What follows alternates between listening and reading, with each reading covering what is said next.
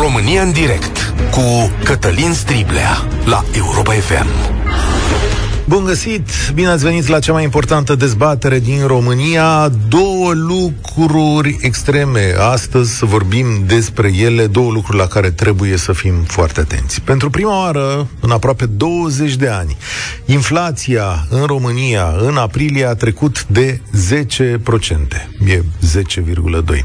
Este cea mai mare pe care probabil o cunoaște generația noastră după anii 2000, că am mai avut un puseu inflaționist sigur în anii 90, dar e o barieră care a fost trecută și întrebarea e dacă se oprește aici.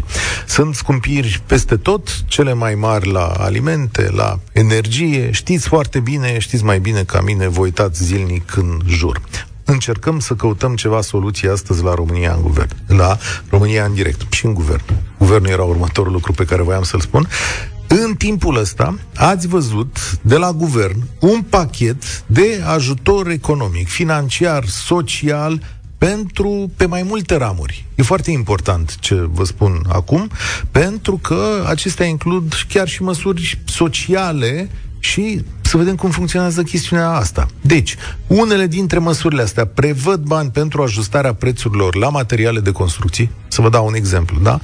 altor firme li se dau bani ajutor direct. Unora li se dă șomaj tehnic. Unor companii din agricultură, iarăși, ajutor direct și se măresc, atenție, salarii minime în agricultură și alimentație, adică va fi de minim 3.000 de lei Asta e un răspuns la viitoarea criză agricolă și alimentară și companiile care vor să mărească salariul minim pot să o facă cu 200 de lei neimpozitați, adică un patron poate să mai dea pe lângă salariul ăla încă 200 de lei fără să dea ceva la stat pentru ei, fără ca angajatul să plătească. Da? Ba, mai mult, guvernul încurajează și creditarea. Sunt niște scheme de creditare acolo pentru familii, pentru studenți uh, și uh, lucrurile trebuie privite un pic cu atenție. Măsurile sociale deja le-am discutat. E vorba de acei 50 de euro pentru cei chiar care sunt nevoiași, în 4 lei pe zi a, a calculat uh, opoziția și uh, se vor da acești bani sub forma unor vouchere. Aici intervine teoria clasică a combaterii inflației și mi-aduc aminte că la un moment dat o doamnă care asculta România în direct chiar ne-a rugat să, să, să spunem lucrurile astea, cum e cu inflația. Sunt două căi de a răspunde la inflație. Una e să oprești creditarea, să scoți banii din piață, să-i tragi înapoi în bănci, cealaltă e să controlezi prețurile, să duci la recesiune și șomaj. Ori pachetul ăsta nu funcționează așa, ceva mie îmi scapă, de asta l-am chemat pe profesorul Cristian Păun de la ASE să ne explice mecanismele, să ne dea soluțiile și poate pe parcursul emisiunii, uh, stimați ascultători, găsim și niște soluții individuale, dar înainte să încercăm așa să dăm câteva explicații. Cristian Păun, mulțumesc că ați venit aici. V-am mai spus, uh, obiceiul emisiunii, prezentare pe scurt al a omului cu care vorbiți astăzi, profesor universitar la ASE, la Facultatea de Relații Economice internaționale, e titularul disciplinei de tehnică a plăților și finanțărilor internaționale, director executiv al Societății Române de Economie, directorul executiv al Centrului de Cercetare în Relații Economice Internaționale de la ASE, predă și la alte instituții superioare de învățământ. Domnule Păun, bine ați venit! Hai să vedem de la bun început cine a rugat ascultătoarea noastră acum o săptămână. A spus așa, domnule, dar spuneți-mi și mie de unde vine inflația asta. Deci, de unde vine? Aș începe prin uh, a spune că inflația este, în primul rând, un fenomen monetar. Adică, există în teorie o teorie clasică numită teoria cantitativă a banilor.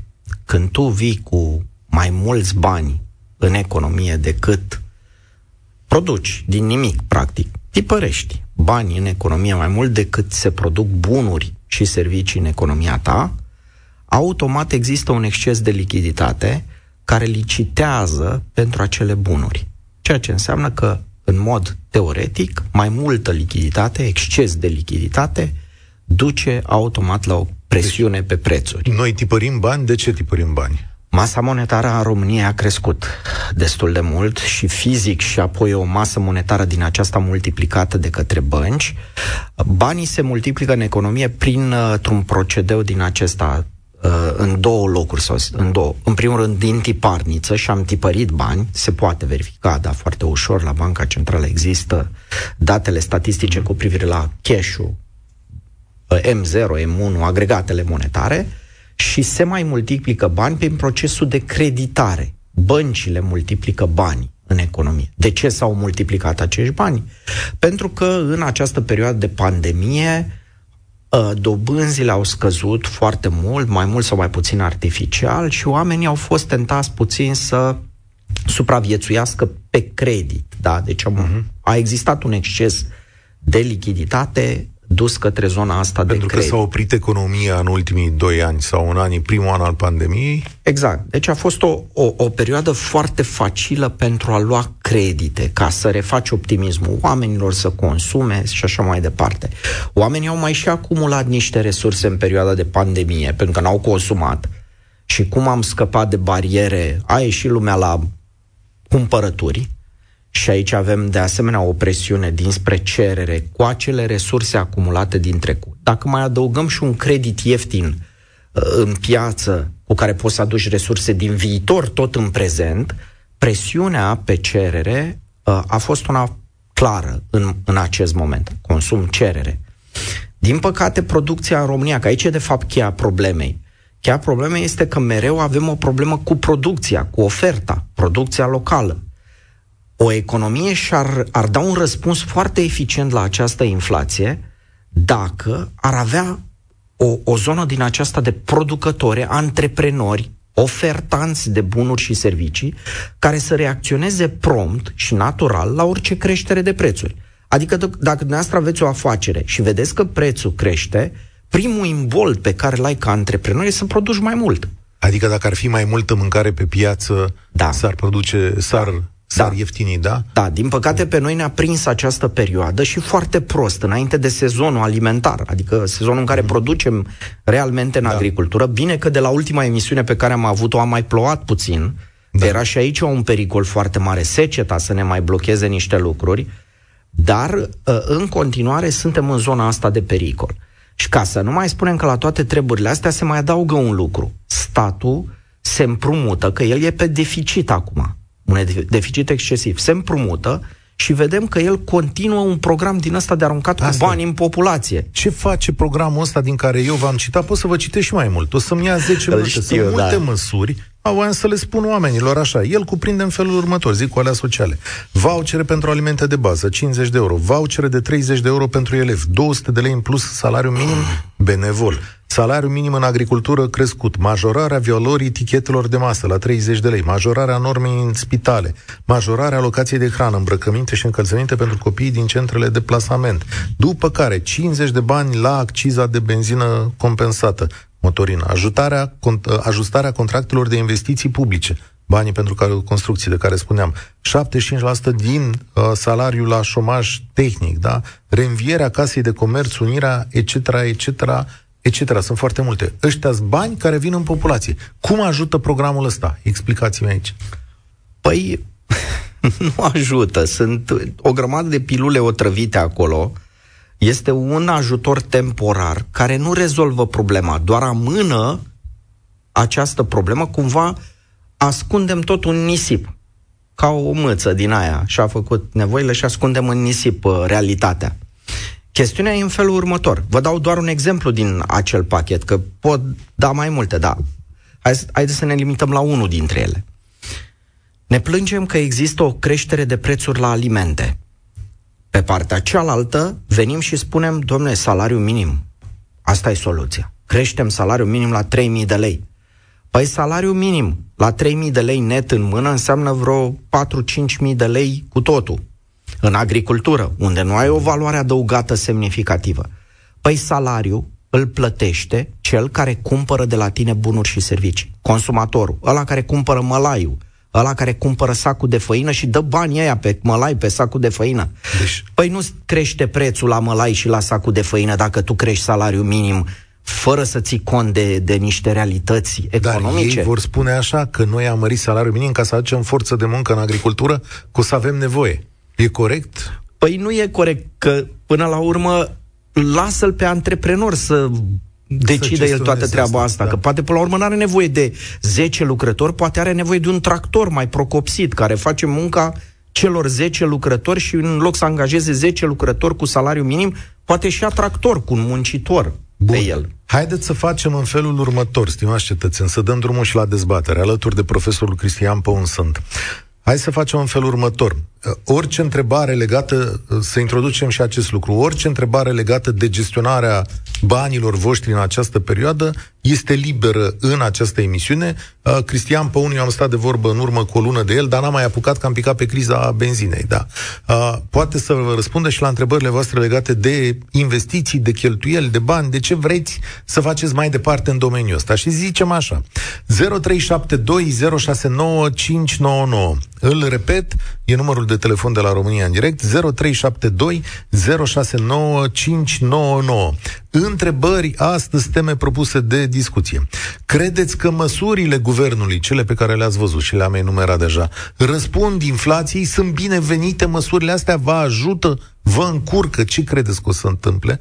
De fapt, ce măsură așteptați voi, este întrebarea mea, pentru că sunteți oameni foarte pricepuți, oameni din economie care ne ascultați. Explicați-ne ce măsură așteptați voi și da, introduc și acest lucru la nivel personal, Domnule, cum vă păziți? Ce vreți să faceți? Vă investiți, cumpărați case, nu știu, cumpărați acțiuni? Ce credeți voi că e bine pentru noi? Haideți să ne sfătuim în această zonă în care brusc viața în România a devenit foarte complicată. Eu mă și pe Facebook, încerc să mai iau de acolo câte ceva. Dacă sunteți de acord, în drumul la dezbatere. Ovidiu este primul care a sunat. Mulțumesc pentru răbdare. Salutare, Ovidiu. Bună ziua! Bună ziua dumneavoastră și invitatului dumneavoastră. Neavând uh, studii în domeniul economiei, mă gândesc, mă gândesc că de la noi e problema de fapt. Mă gândesc că dacă cumva am reușit să ne plătim taxele și dacă acele taxe ar ajunge la guvern și guvernul 5 ani, 7 ani, 10 ani, nu știu cât, ar duce acele taxe unde trebuie, fără să plătească pe kilometru de autostradă dublu sau nu știu cât, cred că ar fi una din rezolvări. N-aș putea să vă spun cu măsurile de ajutor, de asta e greu să... Și având în vedere valoarea invitatului dumneavoastră, mi-e greu să dau eu un sfat economic în fața dânsului. Nu, pe aici ne sfătuim, dar fiți atenți, că întrebarea e foarte bună. Cristian Păun, noi avem cea mai proastă rată de colectare a taxelor din Uniunea Europeană. Poate Bulgaria să fie mai jos ca noi? Da, cred că pe aici suntem, da? Adică suntem sub media europeană, nu? Media europeană e pe undeva pe la 30%, noi 26-27 pe aici. Bine, avem și niște taxe mai mici un pic. Adică, da. per total, overall, da. dacă adunăm toate taxele din România de la impozite, contribuții și așa mai departe, avem un nivel de taxare total ceva mai mic decât în Uniunea Europeană. O să vă zic antreprenorii că pe ei ucide taxa pe muncă? Da, ce? este, e mare, mare taxa pe muncă, e drept. Da, impozitul pe venit e mic. Uh, da. Bun, acum întrebare. Dacă asta ne întreabă Ovidiu, domnule, dacă brusc ar face colectarea mai bună, zicea ieri ceva domnul Câciu, domnule, s-ar face lucrurile mai bine, adică am rezolvat?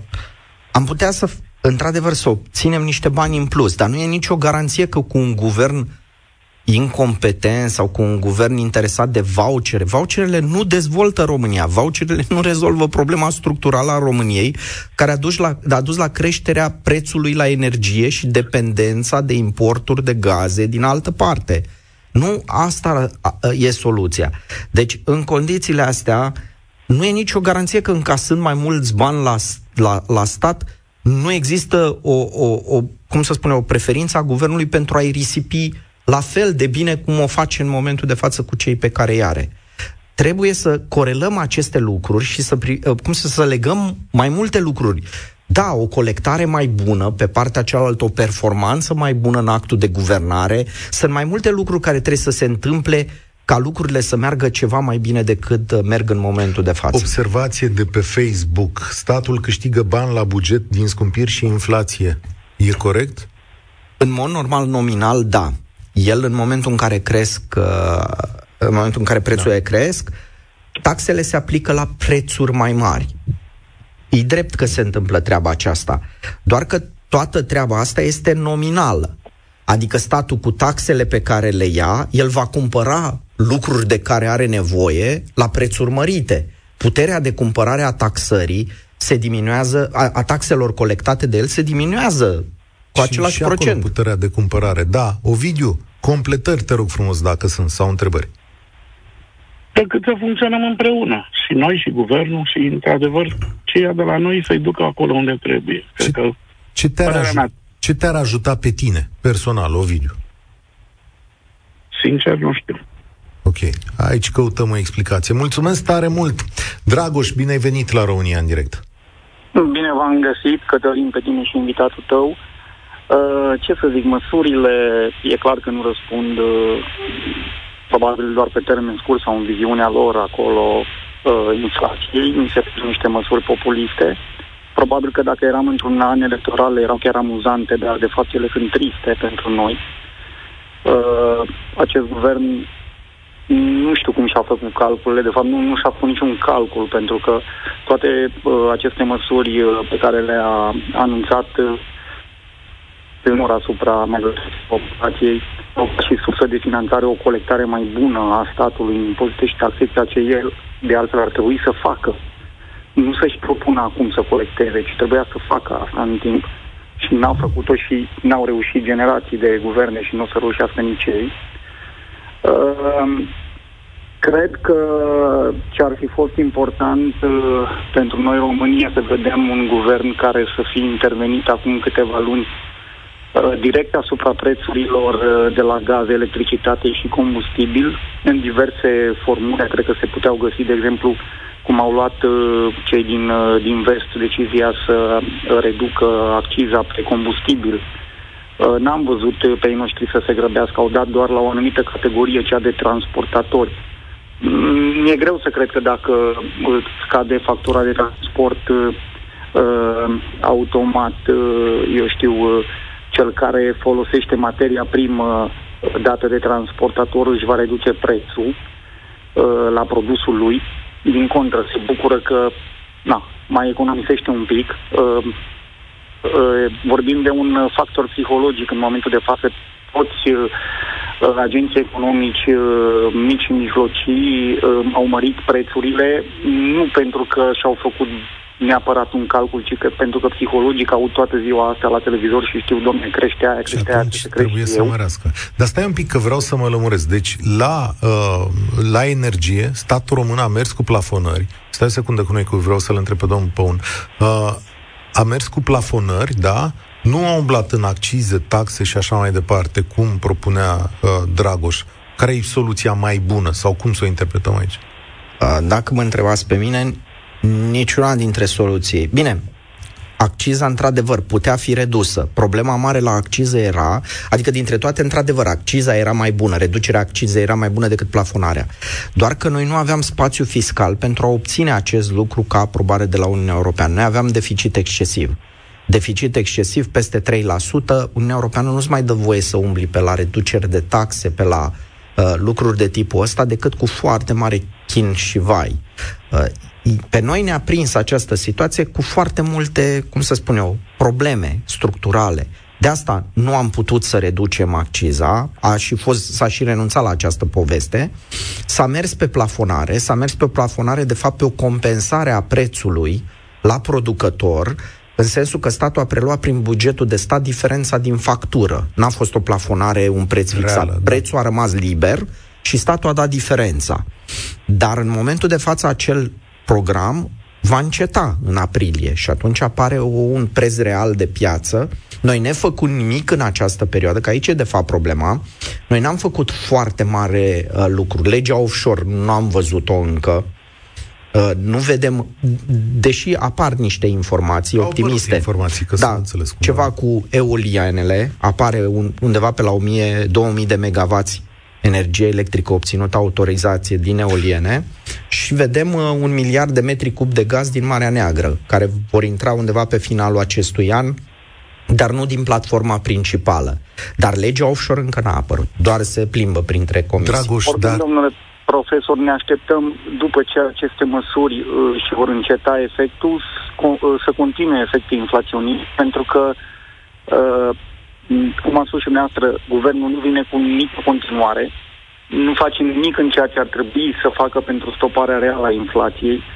Cum spunea și dumneavoastră, de consum și, din păcate, statul român nu stimulează producătorii, nu stimulează, în loc să dai nu știu ce la uh, agricultor, dă o reducere de TVA la uh, o reducere, un voucher de 20% din valoarea unui tractor, a unei instalații de uh, eu știu, de morării, astfel încât să producem noi făina noastră, nu să ducem greu afară, să ne vină făina ca și produs finit uh, uh, luată din, uh, din piața.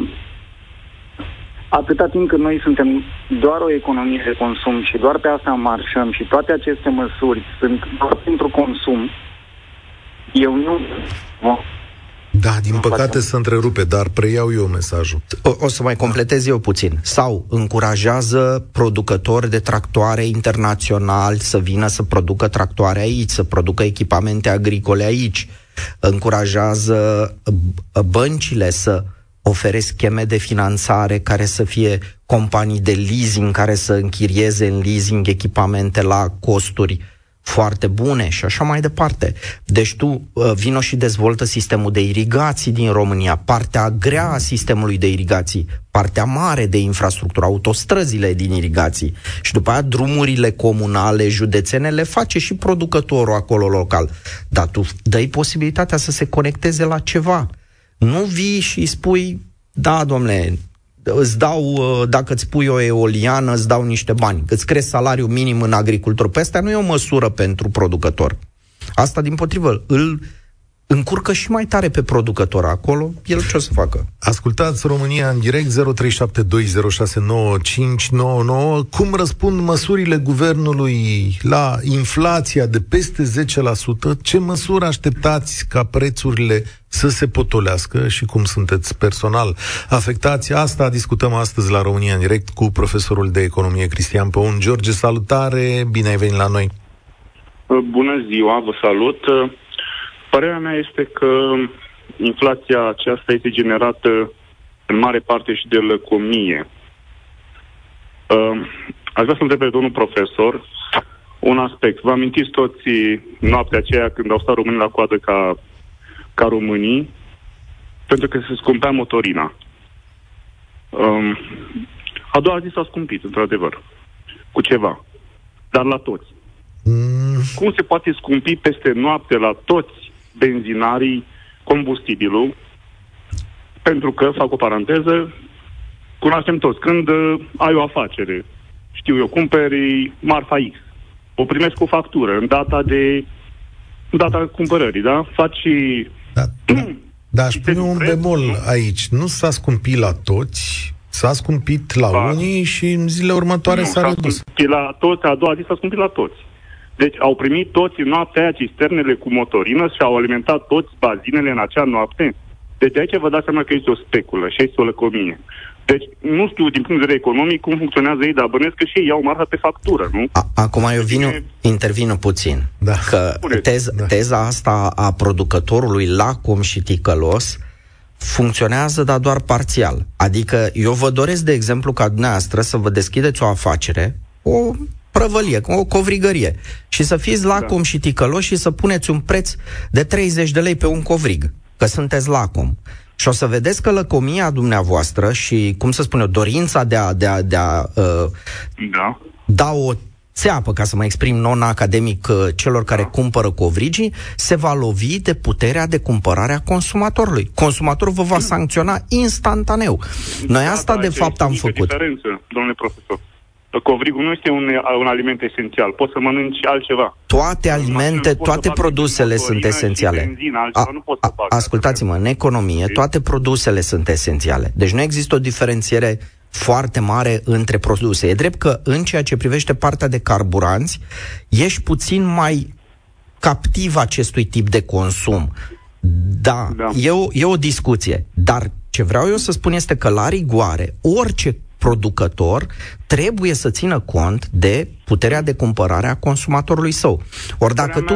de față se merge pe principiu Măi, dacă se vinde, e ok.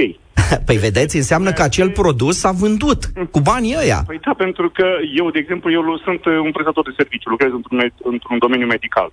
Mă deplasez la fermiere acasă. Uh, pe mine mă afectează, adică pe, mine, pe fermiere afectează indirect uh, scumpirea combustibilului, pentru că trebuie să le măresc factura. Înțelegeți? Mă deplasez la ei, trebuie să-i taxez pentru chestia asta. Uh, dar este, de vă spun că uh, cel care este la baza lanțului trofic, producător, micul fermier, eu cu ei lucrez, de exemplu, uh, ei sunt cei care sunt uh, marginalizați și bătuți, să zic așa, pentru că dacă mergeți în orice supermarket din România, o să vedeți că nu mai găsiți litru de lapte sub 7 lei. Păi înseamnă că cel marginalizat și bătut e consumatorul, care trebuie să cumpere cu 7 lei. Da, și care trebuie să includă toate costurile astea. Tot cu un leu 50, mă înțelegeți? Ca și acum 2 ani. Deci, uh, cineva profită pe tot lanțul ăsta. De aia vă spun. O, este și, într-adevăr, este și inflația, este și lăcomia unora, a procesatorilor, a intermediarilor, ceva da, se întâmplă. Acum am o întrebare, George. Crezi, crezi că toată, ăștia, crezi că toată planeta a devenit lacomă? Adică crezi că brusc din America până în da, China... Da, pentru că au fost, un, da, au fost o perioadă în care uh, au stagnat Aha. prețurile și acum vor să recupereze cumva paguba. Părerea mea. Nu spun că nu este și inflație sănă... generată sănătos, dar este dată și de factorul ăsta uman al lăcomiei. Părerea mea. Da. Deci eu așa consider. Uite, mai, mai, am, o, mai am o completare, da, ăsta e un sentiment, nu e un calcul științific. Uh, când vine nu, vorba... este un sentiment și mai e o chestie psihologică. Da. Deci, părerea mea, dacă guvernul ar vrea să facă ceva pentru a stopa acest bulgăre care se rosogolește, ar trebui să lucreze acolo unde este cel mai vizibilă inflație și anume la combustibil. Pentru că dacă combustibilul ar da un pic în jos, El a dat cu 50 mai, de bani. Chestii, vorbesc cu prietenii mei și spun, mă, dar barilul a scăzut de atâta vreme și prețul tot crește. Da, pentru că noi depindem de un benzinar, toată Europa da. depinde de un benzinar, un singur benzinar, Rusia, în momentul de față, care a dus o politică foarte agresivă de acaparare a pieței prin niște prețuri foarte mici, o bună perioadă, și noi am schimbat da. toți furnizorul. Deci noi am sărit de pe furnizori pe care aveam, da, ba prin Orientul Mijlociu, ba prin Libia. Cât este barilul astăzi? Sau Dar nu contează că noi nu cumpărăm la barilul ăla, că noi nu suntem conectați la barilul ăla din piețele internaționale. Noi cumpărăm în continuare cea mai mare parte a petrolului din Rusia. Încă n-am reușit să schimbăm, să ajungem la barilul ăla, prețul acela e dat de Libia, Arabia Saudită. Noi nu aducem petrol din Arabia Saudită. Înțeleg că noi acum cumpărăm uh, la 150 de dolari barilul. România nu cumpără petrol din Rusia deocamdată în cantitate foarte mare. Noi avem propriu petrol pentru jumătate din consum și mai aducem petrol din Azerbaijan, uh, Kazakhstan, scuze, pentru că avem o, ben, o, o rafinărie cu origine în Kazakhstan. Dar Kazakhstan, dacă vă aduceți aminte în ianuarie, a fost victima unei revoluții care a fost calmată de Rusia dacă vă aduceți aminte. Rușii și-au da. pus acolo omul lor da, în Kazakhstan.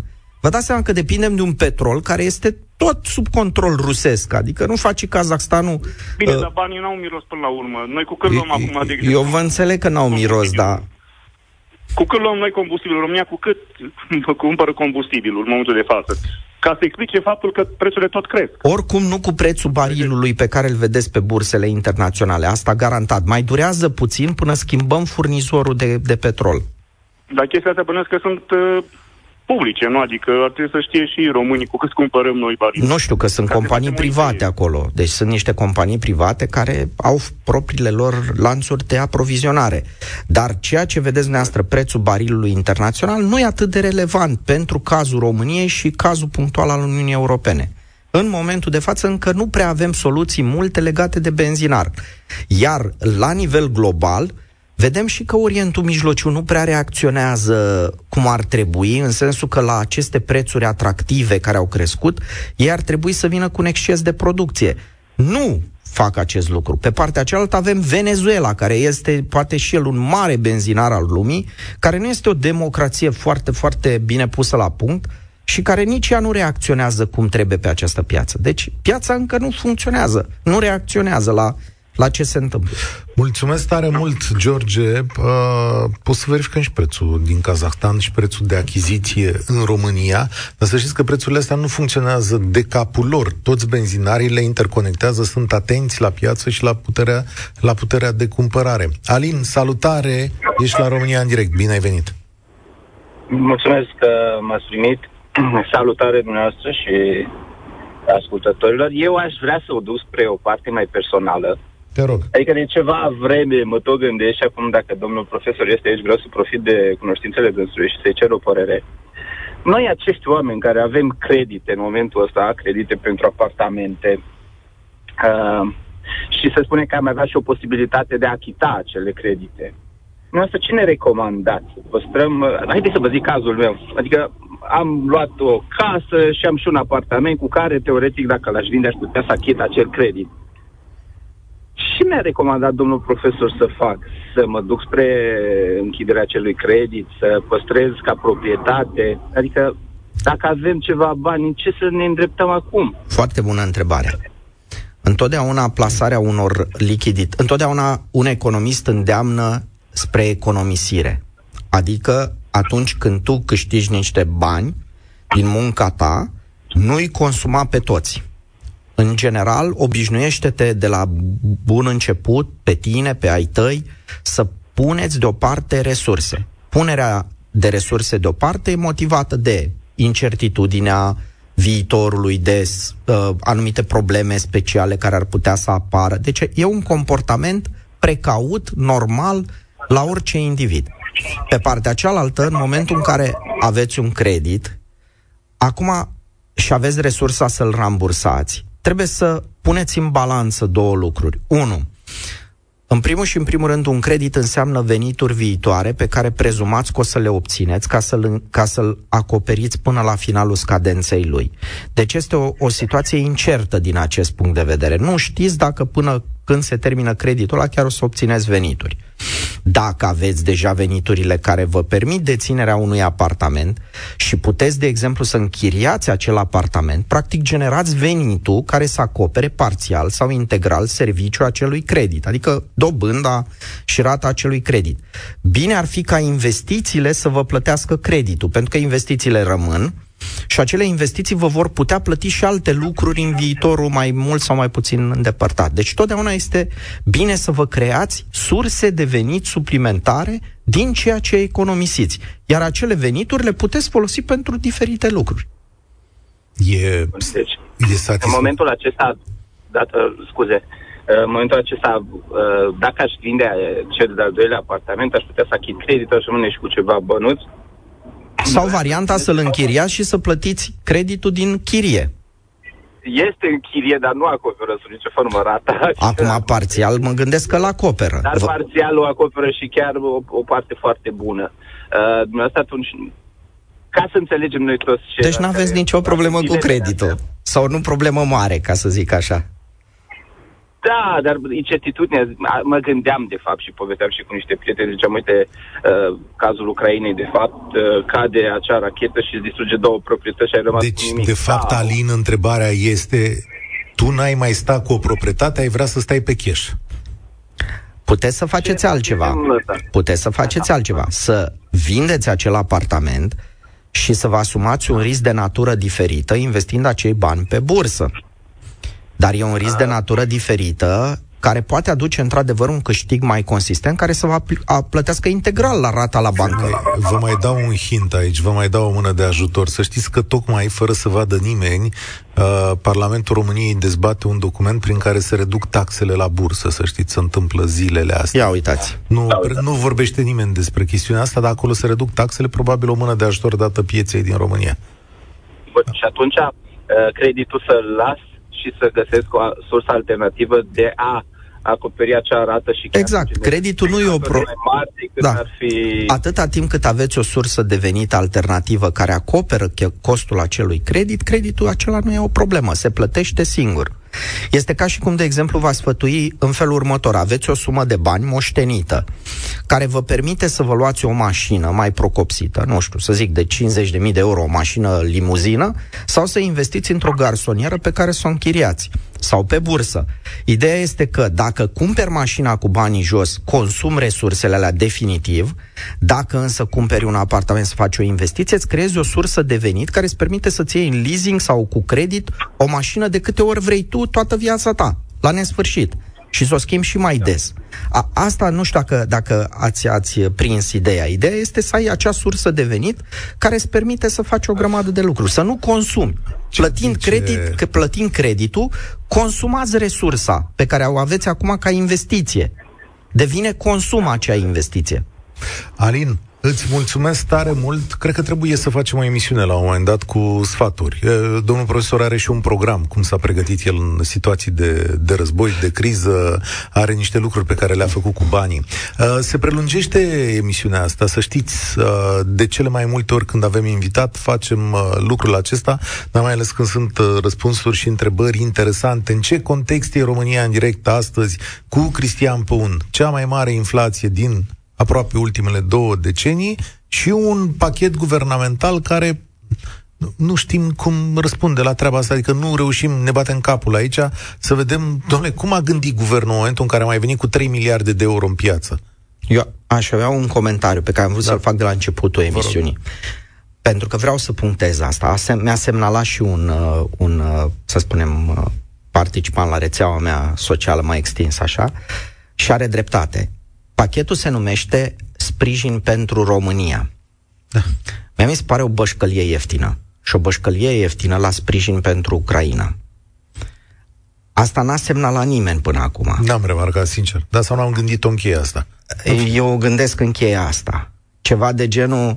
Hai bă, mai lăsați-ne pe noi cu sprijin pentru Ucraina, sprijin pentru România. Adică ne sprijinim și pe noi. Da, da. Să... da. Radu, salutare, ești la România în direct.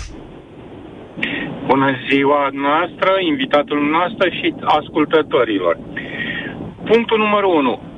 Legat de uh, tema ridicată de antevorbitor, Hop, că sunt întrerupt. Pot să împărtășesc puțin din experiența proprie?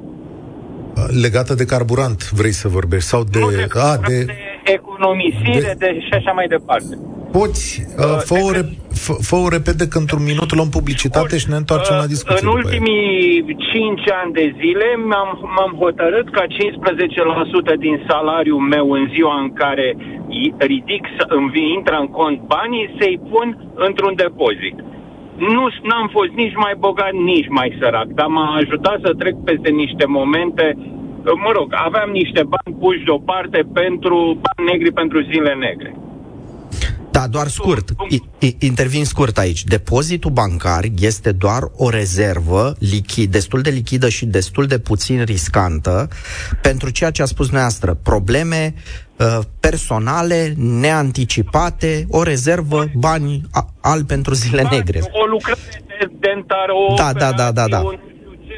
Care mi-am permis-o. Punctul 1. Punctul 2 teori, o teorie a economisirii spune că e bine ca ouăle uh, co- uh, să pui ouăle în mai multe coșuri. Fii atent, revenim la teoria asta și la inflație. Imediat ce luăm publicitate, România în direct este cu Cristian Păun. Ne întoarcem în două minute. România în direct cu Cătălin Striblea la Europa FM. Am prelungit România în direct într-o zi specială în care inflația anunțată de statul român este 10,2%, cea mai mare din ultimii aproape 20 de ani alături de mine, profesorul Cristian Păun. La telefon este Radu. V-am întrebat așa, oameni buni, ce măsură guvernamentală v-ar ajuta, ce faceți voi ca să puneți, să aveți o apărare în fața acestor prețuri mari. Radu vorbea de economii, Radu, mai ai din economiile alea, ele te ajută în momentul ăsta? Adică este da, ceva de folos? Da, mă ajută. M-a ajutat, m-a, m-au ajutat, mă ajută foarte mult. Am reușit, pentru că, atenție, am împărțit în depo- depozite în valută, depozite în lei, la diferite bănci și așa mai departe. Asta a fost, mă rog, ca să zic așa, planul meu de a trece în perioada asta. Aș dori să vă răspund la punctul legat de inflație. Părerea mea este că aceste vouchere care le emite e, guvernul reprezintă o modalitate de a mări inflația.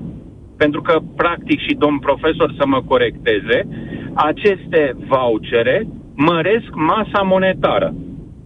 Practic, pe voucherele astea se cumpără servicii și bunuri. Deci ele lucrează ca niște bancnote, ca niște bani.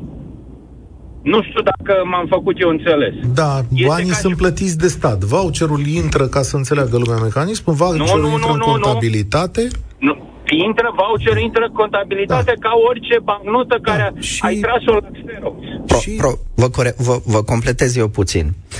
Din moment ce noi suntem pe deficit, deci noi consumăm la nivel de guvern mai mult decât obținem din taxe. Dacă ne-am limita la taxe, ar însemna că luăm banii de la X ca taxă și îi dăm lui Y. X nu mai consumă și Y, y plăt, primește voucher și consumă el. Deci mutăm, redistribuim consumul de la X la Y prin sistemul de taxare. Problema este că noi suntem pe deficit excesiv, ceea ce deficit, de, deficit excesiv, ceea ce înseamnă că noi atunci când luăm taxe de la X, nu le folosim ca să-i dăm voucher lui Y.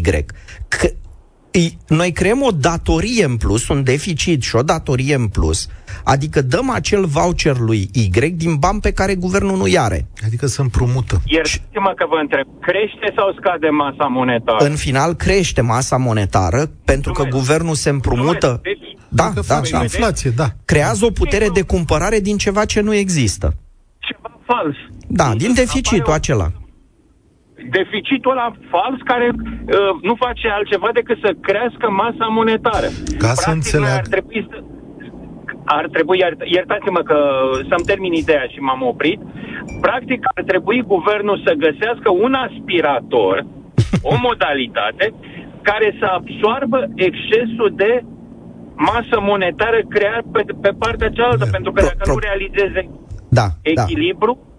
Echilibru, Pro- problema este că Banca Centrală a reacționat corect la problema inflației, adică E, a mărit, deschizi un subiect a, foarte- a am mărit făcut dobânda o- de referință a, și a făcut cre, Atenție. creditul Vă prohibitiv. propun altceva.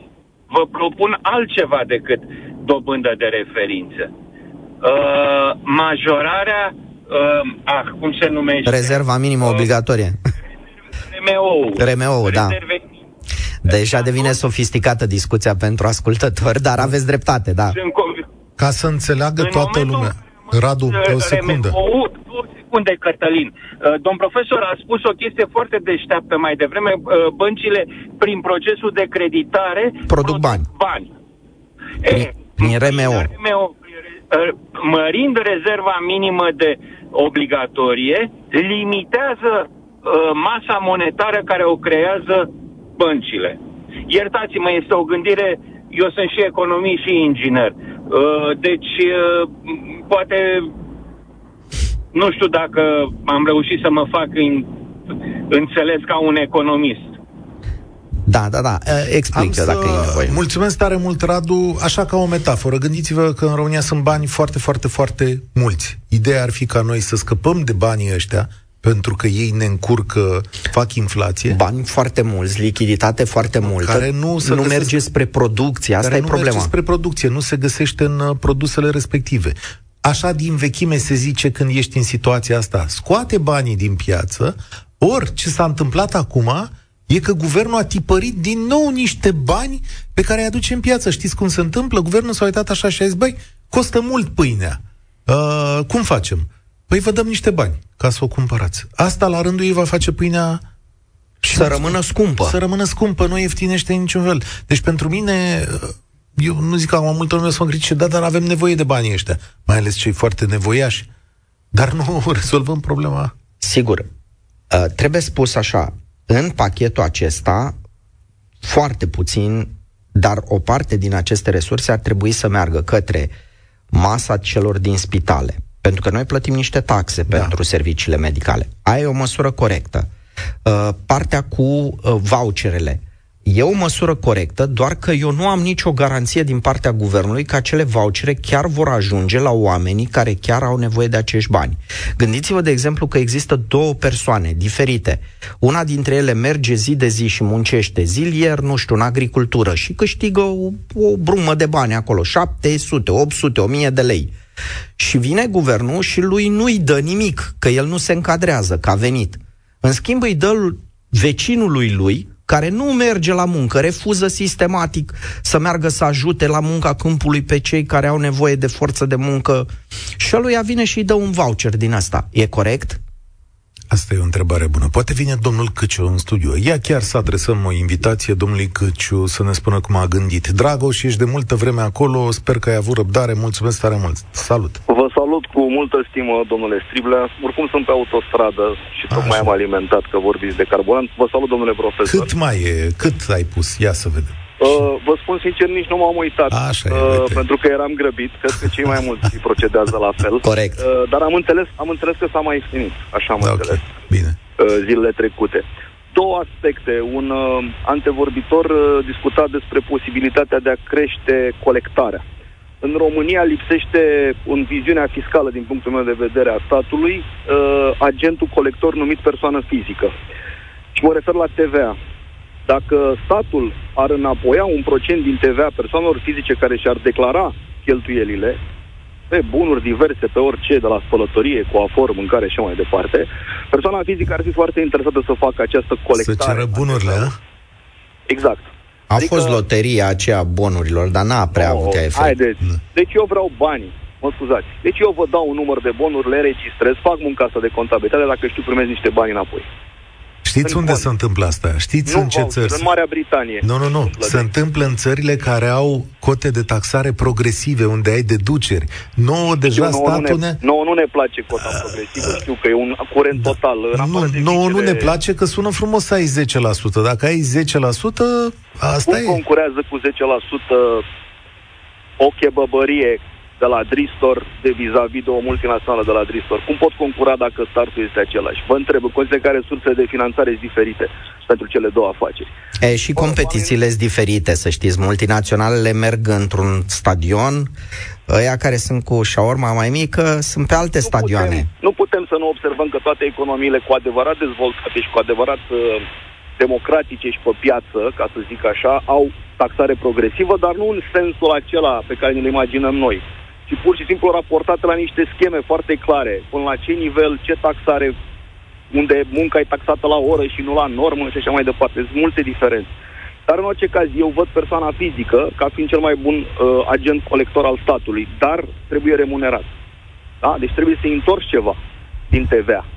Am eu zic că mai degrabă mulțumirea pe care o ai văzând că statul cheltuiește cu cap taxele tale, nu pe vouchere, ci pe infrastructură energetică, pe infrastructură rutieră, pe infrastructură medicală, pe școli și așa mai departe, cred că te determină pe tine destul de mult ca să fii serios vis-a-vis de taxe și vis-a-vis de cerut bon și așa mai departe. Eu, Dar eu atâta timp cât tu vezi că lucrurile astea se aruncă pe nimic, conformarea ta fiscală nu există, nici cu ce spuneți dumneavoastră. persoana fizică nu e stimulată niciun fel. Adică, vă, vă dau un exemplu, angajații care nu au niciun fel de deductibilități, care sunt angajați în domeniul public, primesc un salariu lunar, au o anumită sumă de bani. și nu sunt interesați dacă au primit sau nu au primit un bon. De acord? Pentru că pentru dânsi nu reprezintă absolut nimic. În momentul în care din acea cheltuială statul i-ar restitui un anumit procent, a, în momentul ar fi interesat de chestiunea asta și ar spune, mă duc acolo, că acolo îmi dă bun. Dar nu vreți în loc de, nu vreți în loc de deductibilitate, da? nu un pic, în loc de deductibilitățile alea să aveți totuși bani care nu sunt sifonați și sunt într-adevăr direcționați spre spitale, școli, infrastructură. Da, îmi doresc asta, îmi doresc asta, dar sunt două planuri diferite. Odată este colectarea și după aceea este cheltuirea, modul în care se, uh, se cheltuiesc banii respectivi. Iar legat de prețuri, eu știu un lucru, uh, să lucrez în achiziție. Dacă vrei să pui presiune pe furnizor, trebuie să nu mai cumperi. Orice intervenție a statului, eu când aud știri de genul uh, o să plafonăm, o să plătim noi statul diferența, Păi eu înțeleg că furnizorul respectiv este foarte liniștit. Zice, băi, eu oricât aș crește prețul, o să vină guvernul ăsta și o să da, corect. Nu e nicio problemă.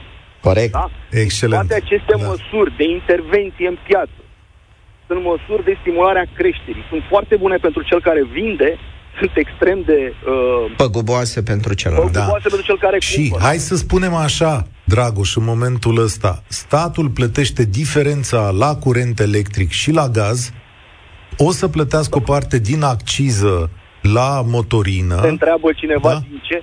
Păi cum, din împrumuturi, tocmai ți-am spus, din împrumuturi, să împrumută deci, așa deci și o să plătească, fii atent, fii atent că asta trebuie să adauge și să înțeleagă foarte lumea, lumea foarte clar, va plăti, nu știu mecanismul încă, dar e clar băgat acolo în acest pachet, diferența cumva la prețurile materialelor de construcții.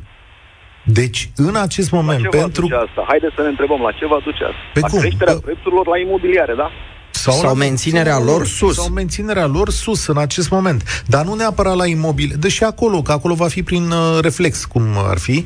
Uh, ideea este că ei vor să deblocheze PNDL, că asta s-a întâmplat. Știi, șantierele PNDL, o parte dintre ele sunt blocate în momentul ăsta pentru că prin derulare prețurile s-au dus în sus și erau primăriile cu contracte și cu uh, șantiere în derulare și s-a dus cimentul de la cât era la plus 50% sau la plus 100% și ies din contractul ăla. Și atunci statul a venit, sunt curios da. tare mult la mecanism, tare sunt curios să văd cum va funcționa și zice, iete de aici diferența.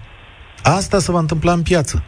Se va rămâne se va rămâne, da. scuzați-mă exprimarea, uh, vor rămâne toată aceleași lumea se plânge, uitați, mai ales în București, în orașele mari, domnule, ne plângem de trafic. Efectiv, nu avem unde să parcăm o mașină, Bucureștiul e cunoscut ca, mai ales la anumite ore, da? Înseamnă că nu e suficient de scumpă benzina și motorina. Sau uh, nu prea avem ce face, suntem captivi unui sistem nedezvoltat și în loc să dezvoltăm infrastructura din București, dăm vouchere da, îți mulțumesc tare mult, Dragoș, asta e România în direct de astăzi. Uh, hai să plecăm cu o idee. E clar, acest pachet guvernamental va menține și va întreține inflația. Lăsați-ne o idee aici, Cristian Păun, cum ne apărăm pe persoană fizică. Uh, încerc să pun două idei. Deci, două idei. plecând de la ultima intervenție, uh, mă, mă grăbesc. Deci, ideea ar fi așa. Uitați-vă la subvenția de la căldură, care intră cam tot în logica aceasta. Da. Dăm o subvenție la căldură și nu punem nicio presiune pe investiții, de exemplu, în anveloparea blocurilor. Adică avem subvenție, stăm liniștiți, nu presăm uh, investițiile în așa ceva. Corect ar fi să investim în anveloparea blocului, nu să plătim la nesfârșit o subvenție pe căldură. Deci să eficientizăm consum, să avem acea reacție naturală la nivel de consumator de a ne proteja de aceste creșteri de prețuri. Cum spunea mai înainte interlocutorul, domnule, punând acest pachet pe masă, tu nu dai voie consumatorului să-și ajusteze consumul, să reacționeze. El rămâne în continuare impasibil și plătește un preț mărit de producător fără să facă nimic el acolo. Cum ne protejăm? În primul și în primul rând, trebuie să avem un comportament reactiv la aceste prețuri mărite. Adică să începem să ne restructurăm bugetul. Sunt lucruri de care avem nevoie, lucruri de care nu avem nevoie neapărat în momentul ăsta. E clar că va trebui să scoatem afară din consum ceea ce nu avem nevoie. Sunt, de exemplu, nu știu, să nu mai minoiez mașina atât de des. Poate că minoiam mașina odată la 4-5 ani, nu știu. Poate că mai poate aștepta 2 ani. O repar, o mai peticesc, mai merg cu ea 2 ani. Vreau să-mi renovez casa, că nu-mi place, are crăpături, zugrăveala. Mai las-o. Nu ne trebuie așa ceva. Deci, genul acesta de consum care nu, genul acesta care nu ne trebuie acum, cu siguranță va trebui pus deoparte. Din păcate, foarte mulți dintre noi vom merge la reducerea calității produselor pe care le consumăm. Facem rabat de la calitate. Nu vom începe să reducem pierderile din frigider. Câtă mâncare aruncăm din frigider? S-ar putea să fim puțin mai eficienți la mâncare. Sunt foarte multe lucruri ca noi să putem lupta cu inflația. Și noi, adică la nivel de consumator, cu siguranță. Cristian Păun, profesor Lase, mulțumesc, sunt convins că ne mai întâlnim în acest studio. România în direct de astăzi se încheie aici, eu sunt Cătălin Striblea, spor la treabă. România în direct cu Cătălin Striblea la Europa FM.